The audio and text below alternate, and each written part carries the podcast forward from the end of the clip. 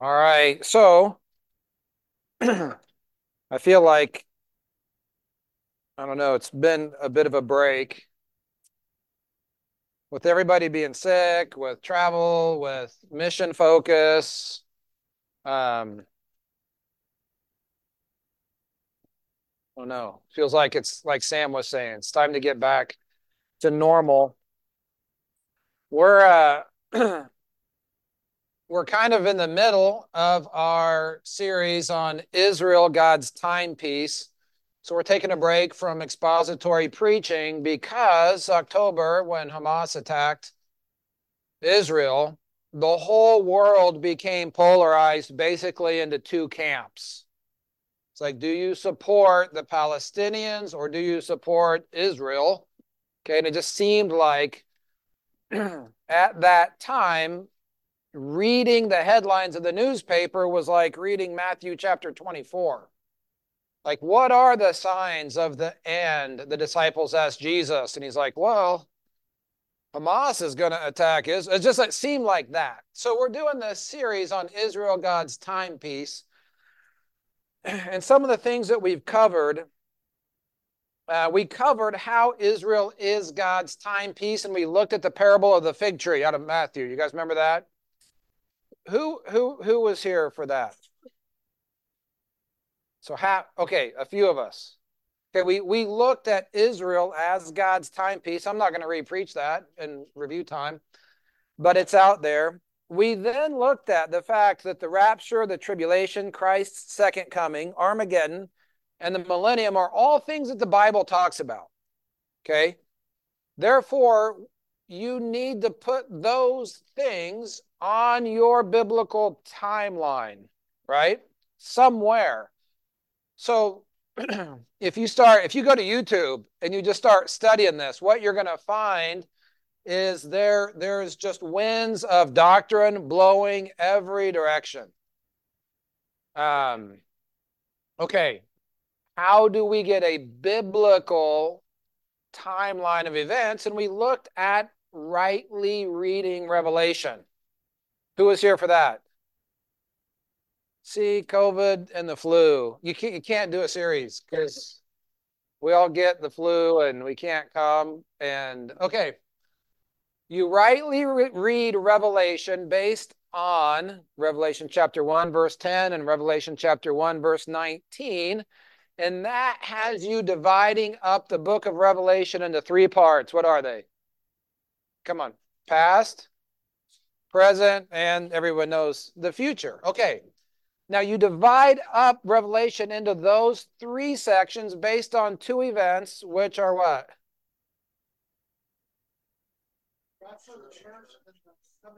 Okay. The yes, the two times in Revelation where heaven is opened. Heaven opens two times in the book of Revelation, and it divides the book into past, present, and future from the perspective of the Lord's day, which we got from Revelation chapter 119. So, raptured, uh, the heaven opens up in Revelation chapter 4, verse 1. The rapture typified, the trumpet sounds, the voice says, Come up hither, and all of a sudden John's like, I was I was in heaven. Like the church is not mentioned. Okay, so it's all about the church in the first three chapters the church is not mentioned again as hell breaks loose on earth. And four different views of the Great Tribulation happen until Revelation chapter 19, verse 11, when heaven is opened again and Christ descends and he's on his white horse and he's got his army and it's the battle of Armageddon. And the very next chapter is the millennial reign, the thousand year reign. So if we can rightly read Revelation, Okay, and you have to have those four verses. Revelation 1:10, Revelation 1:19, Revelation 4:1, Revelation 19:11. And if you can have those four things in your mind, you can know what order the tribulation, the rapture, the battle of Armageddon, the millennium, all that stuff takes place. Now, I'm not going to teach that now. Just by way of review, though, that's out there. We covered that. Then last time, uh, Scott taught on Daniel's 70th week. Daniel's 70th week, who's familiar with that? Okay. Man, Daniel's 70th week is a prophecy that God gives to Daniel, and he talks about the 70 weeks, which are really 70 seven year time frames eh, time frames in which he's going to do some stuff. And he's like it's going to take 70 weeks to accomplish these things that i want to accomplish. And then he says this it's super interesting. He goes there's 69 weeks then messiah shall be cut off. Then some other things are going to happen. Then the 70th week comes. Okay how weird is that? There's 70 weeks there's 69 weeks, then there's a, some things are going to happen, and then the 70th week happens. If you were to lay out a time frame, you wouldn't say, okay, hey, I'm going to plan out my next week. So the work week, the five days are going to look like this. Then I'm going to take a break between day five and day six. and I'm going to do a whole bunch of stuff. Then day six is going to start. It's like you're creating a, a time that doesn't exist to do some things, right? Okay, hello? That's exactly what God did. He had all these plans for Israel, but then Messiah, the promised Messiah, was cut off, but not for himself. But he went to the cross, and then what happened? There's a 2,000 year period of time in which God's doing some stuff. Now, that's between the 69th week and the 70th week. Now, the 70th week is the Great Tribulation. So it's cryptic, meaning it's kind of hidden. Like we can look back on it, and what Scott did was Scott did the math. We felt like we were in calculus class. We were kind of like, I am I the only one who doesn't know how to do math? Like, but what we see is it plays out from Cyrus's decree until nation till till the till Israel became a nation again. God told us how long that was going to take, and that's exactly how long it took. So it's it's it's super affirming that God's word is is that. So we looked at that last week. Um, this week we're going to look at some headlines, and we're going to try to understand them in light of what the Bible says. Now, in order to do this, okay, so we want to be like the children of Issachar, which were men that had understanding of the times. So they knew the times in which they lived. They they got it. They they could relate what was happening in their lives to what God had said. To know what Israel ought to do. And that's what that's kind of my heart for this series for us you guys is do we know the times in which we live? And based on that understanding, do you know what to do? Okay. This is a good study. This is what we need to do. So we're just going to look at some headlines. Now, before we get there, for us to understand the times in which we live, we have to have a biblical worldview that includes times. There are very, very popular doctrines out there that say Christ's finished work was so complete that there's nothing else left to do. There is no millennium. That's just allegorical. It's a spiritual picture of what Christ did for us. There is no second coming. We are ushering in the kingdom by just being nice, being good neighbors. That's the best you can do because God's already done everything, including deciding who's going to be lost and who's going to be saved. We don't, all we have to do is enjoy our savedness, our election, and there's not there are no times. Okay, it's called amillennialism. It says there is no thousand year reign. So that thousand year reign described over and over and over and over again in Revelation chapter 20 is just allegory. It's just a picture. Does this make sense? According to such doctrines, there are no times to understand. Does this make sense? It's like they're, they're we, we, we have a view of scripture that's called dispensationalism or dispensational theology, which basically says there, there are times. Like how you get saved in the tribulation, according to the Bible, is different than how you get saved in the church age. That's a different time. So we read Matthew, you know, we read Mark where it's talking about you're in danger of hellfire if you call your brother a fool. It's like, uh oh. Pretty sure I called my brother a fool. I had, you know, got three brothers. Okay. If I don't endure till the end, if I don't get my head cut off, if I don't harbor a Jew, am I in danger of hellfire? Well, no, not in the not in the times in which we live, but there is a time coming where that will be the expression of faith. Does that make sense? You guys? So we need to have a biblical worldview that includes times. So, what God is doing now in our time, we can actually know that. We can understand that. We can interpret that. We don't have to look at the world just based on secular anthropology, history, what the news media says, etc. Okay, so then we, we so we need to have a biblical worldview that includes times. We also need to have a biblical mindset. So knowledge, wisdom, and understanding. So knowledge is simply this. We need to know what is said in the word. If I don't know what the times are and what the, our time looks like, I can't really relate what I'm hearing to the word because I don't know the word. So we do need to simply know what is said in the word. And this part of the message kind of is just dovetails with what Sam said in first service. If we don't know the word, then, then it, it makes it pretty hard to live a victorious Christian life. So the application is yes, Christine.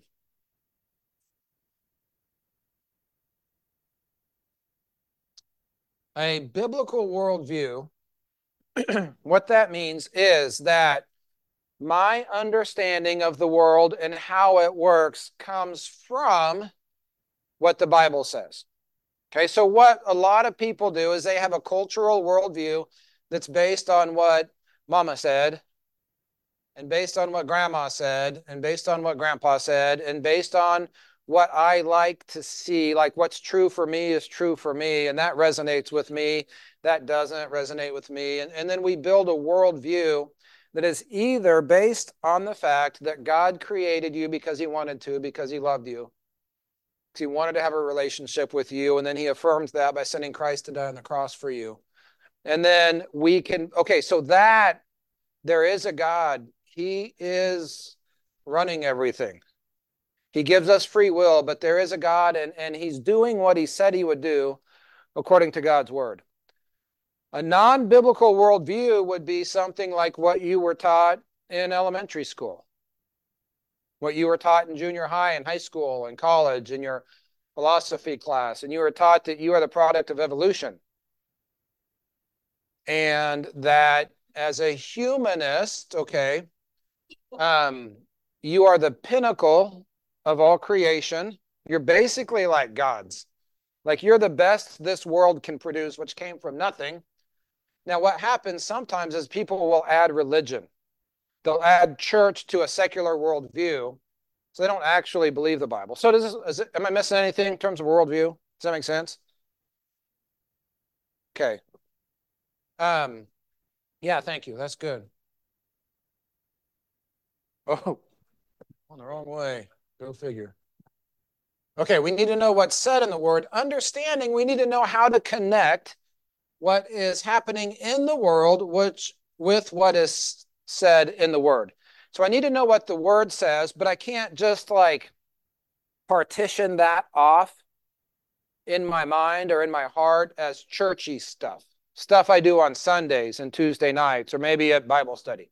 And then the rest of my world, including what I read on the news, what I see happening around the world is separate from the churchy Bible stuff. What I have to do if I'm going to be like the men of Issachar, like Daniel, like the wise men, they're like, there it is. It's like, what? The star we've been waiting for. People like, what's they're like, haven't you been reading what Daniel left us? Like they knew the times, they knew what to do because they knew what scripture said. That's that's what we want to do is be able to bring these two things together. And then in terms of wisdom, we need to know what to do about it. So if I know what the Bible says, knowledge, and I can assimilate the things that I see and hear with what the Bible says, and then know how to respond biblically, I have a biblical mindset. So the men of Issachar were men of understanding of the times, and they knew what Israel should do. Now, who do you think God used? You think God's going to use people who don't know what the Bible says, who don't assimilate, they're not able to, to, to do that, and then they don't know what to do? Now, bless their heart, God spoke through Balaam's ass. He could, he could use anybody. But we want to be, we want to have a biblical mindset and a biblical, like it's important now because we're in the end times. Okay, you guys with me so far? I'm going to grab my tablet.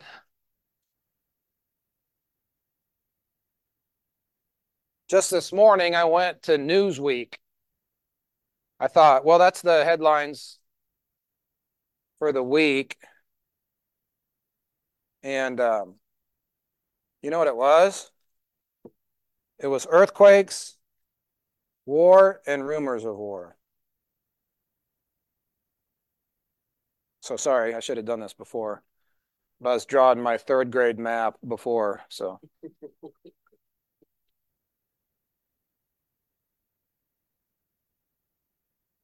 All right, so Newsweek,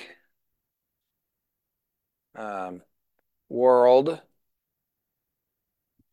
Russia loses 36 artillery systems in a day. Russia says it shot down two Ukrainian jets in 24 hours. Ukraine receives F devastating F 16 news. Germany under increasing pressure to send Persis missiles to Ukraine. Russia, why Russia's growing reliance on China should worry Putin. Russian war map. Russians' inability to establish air support superiority, undermine operations. Um, Crimean Command Center. China deployed over 1,700 military planes around Taiwan in 2023. Here's the one that's not rumors of war or earthquakes. Archaeologists' pagan temple find challenges history of Roman Christianity. Researchers have uncovered the ruins of a temple from the Roman period that's thought. Yeah. China shows key alliances, allegiances as U.S. Navy drills ruffle Beijing. Biden offers $10 million to help take down Hamas donors. Air defense. Oh, here's one King Charles's Epstein scandal. Um, Okay, and then the last one on the front page Taylor Swift dragged into Taiwan election fight amid China tensions. Taylor Swift. She canceled her concert in Taiwan. So now everybody's mad because like she has to pick sides between China and Taiwan. Uh, so Travis, yes. Okay. But it was it was war in Russia and Ukraine war, the Israel Hamas war, and then tensions with China and Taiwan. In uh, the New Year's address, the leader of China said, Taiwan will be, and, and China will be one. It will happen. We hope to do it without war, but it will happen. And so we have just wars and rumors of war. Uh, this is from January 1st. Massive quake jolts Japan as the coast is evacuated horrible, devastating earthquake in Japan. This morning, as of this morning, the death toll was 126 with hundreds missing. We need to pray for Japan and for that. Reunification with Taiwan inevitable. That's what Xi Jinping said in his New Year's address. So this is all from just this week. This is just this is from the last week.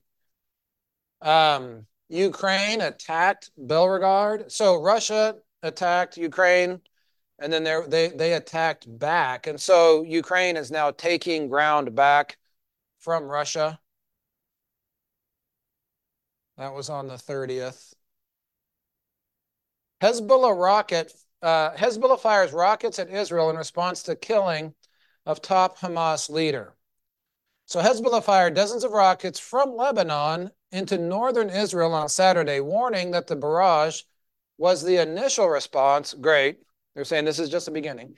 The initial response to the targeted killing, presumably by Israel, of a top Hamas leader in the Lebanon's capital earlier this week. This is from yesterday on CBS News. And so here, I just want to spend a minute on this because this is a Hezbollah leader that was killed in Lebanon.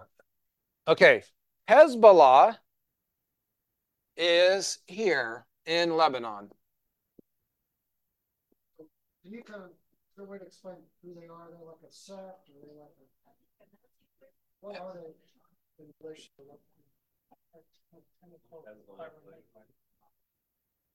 Okay.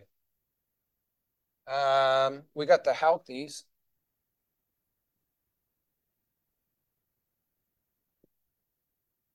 All right. Hezbollah is a Shiite militant group in Lebanon. Okay. They are backed by Syria and they're backed by Iran. Okay. Hamas is a Sunni Islamic group. Okay. They're backed by like Iraq, Jordan, Saudi Arabia, Qatar. The Houthis are a tribe down in Yemen. I ran out of space, but Yemen is right down here at the bottom of Saudi Arabia. And it's a tribe of people, but they've developed their own sort of militant Islamic group. And they're the ones that are attacking all the ships. So the US has responded, and we've been like we're not at war with them, but we're we our helicopters are like we're shooting back and forth. Okay. So what happened was Israel attacked um wait, not a Hezbollah, not a Hezbollah leader, a Hamas leader. What's a Hamas leader doing in Lebanon? Because let me tell you this the Sunnis and the Shiites hate each other. Absolutely hate each other. Why would they come together and be unified and confederate? Why would Israel be firing rocket ships into Syria and Lebanon to kill Hamas leaders? So now Hezbollah, not Hamas, Hezbollah is firing back out of Lebanon, okay, attacking Israel. It's been doing the same thing in Syria. Now, we've got troops, the US has troops in Iraq. Okay, and Iran has been attacking. It's not the country of Iran, it is these militant groups has been attacking the US and so we're firing back. So what's happening is here's Israel. And we've got these people up here attacking them. We've got Hamas attacking them. Okay, that's what started it all. Jordan, who has been at officially at war, but they've been at peace, are building up. Okay, they're building up their army here along the border. Our Secretary of State has made four trips since this. He just got back from Jordan so he came here to try to prevent this from becoming an all out war. Okay. Because what's happening is Saudi Arabia was about to sign a peace treaty with Israel. Okay. A peace accord, not a treaty. And then all this happened, and all that is getting threatened. Okay. So I just, I, we read about this from, from yesterday in the news, and, and it makes us think of all this stuff. Meanwhile, the whole world is trying to decide whose side am I going to be on? Have you guys seen this stuff? From the river to the sea, Palestine will be free. You guys know where that comes from? Okay, so Hamas has had that phrase in place since the 60s. And Israel's like, oh, we're supposed to, like, how are we supposed to think of that? Okay. You're going to push us off into the sea, is, is the message that's being received here. Now, this is being, okay, here's where you need to have a biblical worldview. Because people who don't have a biblical worldview, they see from the river to the sea, Palestine shall be free. And they got the black Black Lives Matter hand, right? From the river to the sea, Palestine will be free. And this is social justice needs to take place because those colonizers, okay, the perpetrators, the 1%, okay, have come in and they've taken land that doesn't belong to them. And just like India had to get its liberty from the colonizer, just like, okay, they're, they're looking at it that way. You can get your free Palestine. This one's the same thing. It's like that. Yeah. Okay, why? Because the Palestinians need to, to throw off the oppressive colonizers. Make sense? Okay, this is cultural Marxism being disguised as social justice. And that's how that's why so many people are on the side of Hamas after they did absolutely horrible barbaric things because all of this is being seen as social justice. Well, shouldn't we have social justice? The only problem is that's if we're going to have a biblical worldview and understand things from a biblical perspective, it's different. Okay, so so there was an article from the Jewish Times or the Jewish I'm sorry, the Jewish Journal, Jewish Journal that talked about this Palestine will be free from the river to the sea.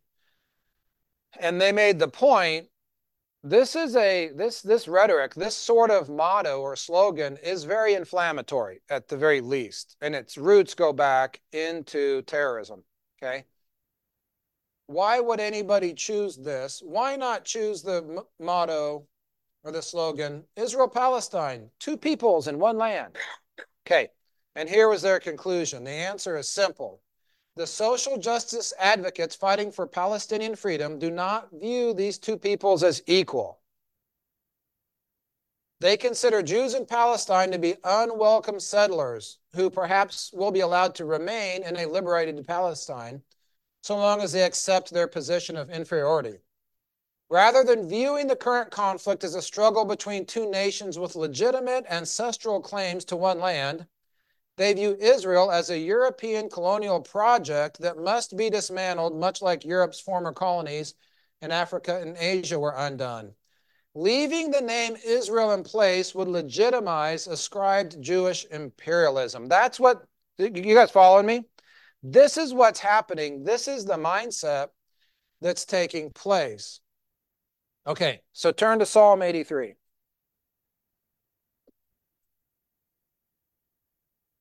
And let's see if we can interpret these, these uh,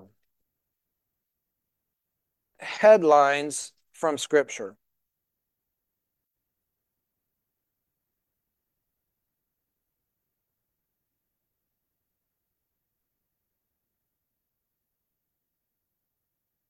Okay, Psalm 83, verse 1. Keep not thy silence, O God, hold not thy peace, and be not still, O God.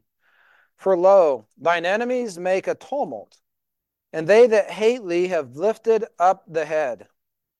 They have taken crafty counsel against thy people and consulted against thy hidden ones.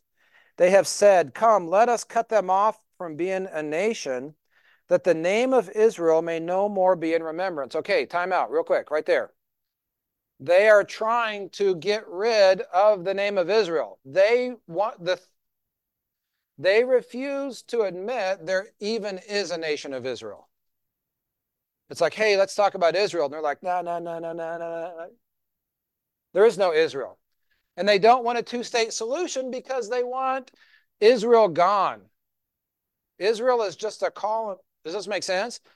The motivation for their actions are hatred, and it's to rid the world of Israel. They're not, they don't want a two state solution. Israel has over and over again agreed to give land for peace because they want peace. These nations don't want peace. They want to wipe Israel off the map, and it's a map, and it's a hatred of the God of the Bible because they worship the God of the Quran. Okay, so Psalm 83. For they have consulted together with one consent. They are confederate against thee. Okay, so they have become unified in their purpose based on hatred. That's exactly what we're seeing right now. If, if someone would have said the Shiites and Sunnis are going to work together, you'd think you'd be crazy. But that's exactly what's happening is they're working together to get rid of Israel. Okay, the tabernacles of Edom and the Ishmaelites, of Moab and the Hagarenes. Okay, that's southern Jordan and Arabia. Okay, right, right here, we're looking at this area. Moab and the Hagarites. That's central and north Jordan. That's right here. Gebal, Ammon, Amalek, Lebanon, Syria, and the Sinai Peninsula. Lebanon, Syria, the Sinai Peninsula, Philistia, Gaza Strip, with the inhabitants of Tyre, that's up here in Lebanon. That's which it's interesting, the inhabitants, because the, the people groups have all mingled. So it's the people who are living here at this time. So Iran is funding a lot of this stuff. Iran's kind of the Persia is the power behind the uh, the Shiite Muslim activity. Assyria has joined them. That's Syria, Lebanon, and Iraq, kind of all these areas up in here, the people groups that have formed them. Okay, so Psalm 83 said, because of a hatred for the nation of Israel, to wipe Israel off the map, the people groups that form these nations are all going to work together, which is kind of a political impossibility, but that's what's going to happen. Okay, Gaza, specifically, Philistia, are all going to come in and they're going to work together to try to destroy Israel. Okay, knowing Psalm 83 and and seeing what's happening in the news right now, we can put all this together. We can we're living in Psalm 83 right now. We're seeing this prophecy from this psalm take place. Okay, so what do we do about it? All right, so this is a prayer, okay, so that all these attacks don't work, that the, that the enemies of God be destroyed. Okay, look at verse, jump down with, so, and that's described throughout the rest of the psalm, but jump down with me to verse 16. Fill their faces with shame that they may seek thy name, O Lord. Okay, these countries are being motivated by a hatred toward God and what God's doing. The prayer is look, defeat them, destroy them, fill their faces with shame. Why? Because we hate them too? No. No, it's so that they may seek thy name. If they wipe Israel off the map, what about God's promises? What about God's people? What about the light that shines in the dark? What about the love of God? What about the gospel when Israel is atoned for and, and, and finds her Savior in, in the tribulation? Israel has to survive. But it's so that these people can, can seek his name Verse 17, let them be confounded and troubled forever. Let them be put to shame and perish. Why? Because we hate them? Because we want to wipe them off the earth? No. Verse 18, that men may know that thou, whose name alone is Jehovah, are the most high over all the earth. See, Israel has to survive because what's going to happen is that the end of our time, at the end of the church age, there's going to be a great tribulation. But during that time, Israel will come to know her Savior. She'll recognize her Messiah. Blindness in part. This happened to Israel, but there's a time coming, Daniel's 70th week. Okay, there's a time coming when our time ends, the church age ends, and it goes to a time of tribulation. And people are going to see it. Okay, so so that's where all this is going. I just wanted to, to take some time to look at our current headlines from the last week in light of Psalm 83. Now, that's one chapter and just a handful of headlines. We could go to the Gog Magog war. Magog is, is like Russia. Okay. By the way, Russia is invested heavily in Syria. Okay, Russia is, is Magog. Oh, by the way, the U.S. is heavily invested in Israel and Saudi Arabia. Like, in other words, this thing could blow up into a world war. And that's what everybody's trying to, to go. But, but we could go to Ezekiel 38 and look at the Gog Magog war. Maybe maybe we could do that if we want to do that. But what what we want to be able to do is have a biblical worldview, and we want to have a biblical mindset. So we know what the Bible says. We can read current events in light of Scripture, and then we'll know what to do. So what do? Let's just let's just have a discussion here. Or actually, we'll do this in small groups. One thing, one application from this is we need to pray for Israel's victory and salvation for all involved. Israel's salvation. Okay, all these different nations, we want to pray for their salvation. You're like, well, Chris, this is all too heady. Okay, you got anyone in your life who needs their current situations to come to an end so that they can seek God's face and they can come to realize He alone is the Most High God? You got any wayward children? Here's the prayer Oh God, make the world unsatisfactory.